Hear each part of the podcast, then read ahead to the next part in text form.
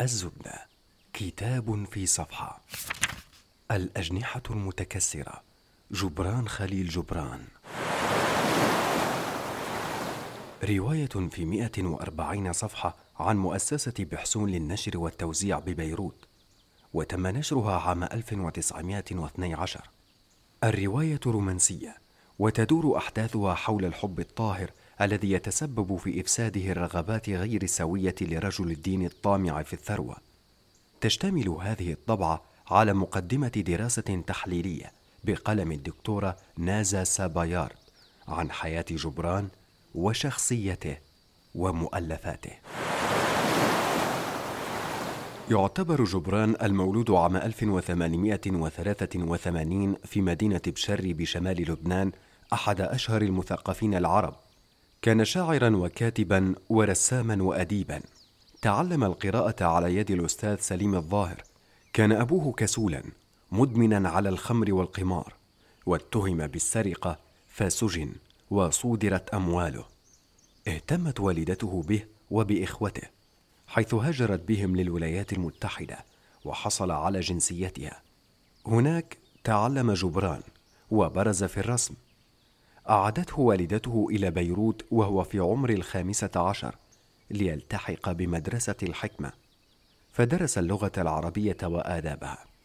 من أشهر مؤلفاته كتاب النبي الذي يعتبر من أكثر الكتب مبيعا في الولايات المتحدة ومن مؤلفاته كذلك كتب المجنون والأرواح المتمردة ودمعة وابتسامة.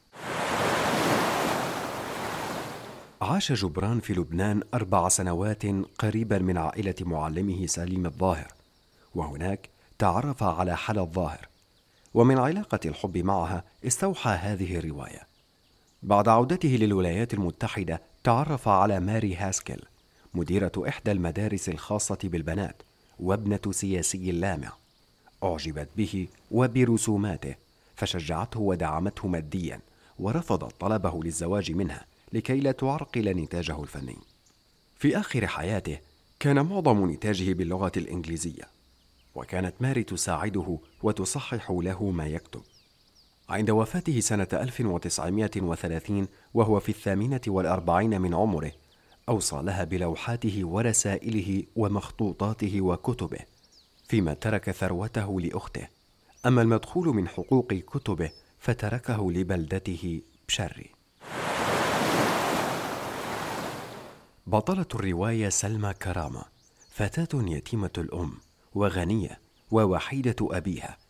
أما بطلها فهو جبران نفسه الذي يحبها وتبادله هي الحب الطاهر. إلا أن المطران طمع بمال سلمى فاستخدم نفوذه الديني ليضغط على والد سلمى ليزوجها ابن أخيه. توفي والد سلمى حيث يصف جبران موقف سلمى عند لحظات فراق أبيها أنها مدت يدها ولمست يد والدها فوجدتها باردة كالثلج فرفعت رأسها ونظرت إليه فرأت وجهه مبرقعا بنقاب الموت فجمدت الحياة في جسدها وجفت الدموع في محاجرها فلم تتحرك ولم تصرخ ولم تتأوه بل بقيت محدقة به بعينين جامدتين كعيني التمثال. ثم تراخت أعضاؤها مثلما تتراخى طيات الثوب البليل وهبطت حتى لمست جبهتها الأرض ثم قالت بهدوء أشفق يا رب وشدد جميع الأجنحة المتكسرة. بعد وفاة والدها وانصراف زوجها للهو والقمار لم يبق لها إلا فتاها الذي أخذت تلتقيه خفية في إحدى الكنائس مرة في الشهر. ولما شكت سلمى بأن المطران عرف بهذه اللقاءات خافت على فتاها فأخبرته أنها ستنقطع عن رؤيته. يقول إن النفس الحزينة المتألمة تجد راحة بانضمامها إلى نفس أخرى تماثلها بالشعور وتشاركها بالإحساس مثلما يستأنس الغريب بالغريب في أرض بعيدة عن وطنهما. فالقلوب التي تدنيها أوجاع الكآبة بعضها من بعض لا تفرقها بهجة الأفراح وبهرجتها. فرابطة الحزن أقوى في النفوس من روابط الغبطة والسرور. والحب الذي تغسله العيون بدموعها يظل طاهرا وجميلا وخالدا. ويقول إن أعذب ما تحدثه الشفاه البشرية هو لفظة الأم وأجمل منادات هي يا أمي كلمة صغيرة كبيرة مملوءة بالأمل والحب والانعطاف وكل ما في القلب البشري من الرقة والحلاوة والعذوبة. الأم هي كل شيء في هذه الحياة. هي التعزية في الحزن والرجاء في اليأس والقوة في الضعف. هي ينبوع الحنو والرأفة والشفقة والغفران. فالذي يفقد أمه يفقد صدرا يسند إليه رأسه. ويدا تباركه وعينا تحرسه. كل شيء في الطبيعة يرمز ويتكلم عن الأمومة.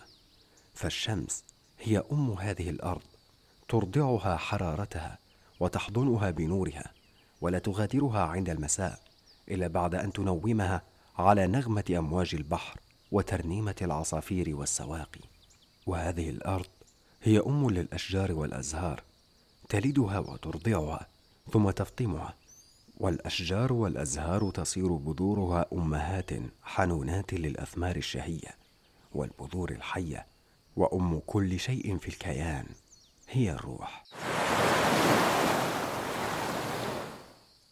بعد خمس سنوات من حياة سلمى التعيسة مع زوجها بدا لها بريق أمل حيث رزقت بمولودها الأول لكنه توفي في نفس اليوم الذي ولد فيه وما لبثت هي.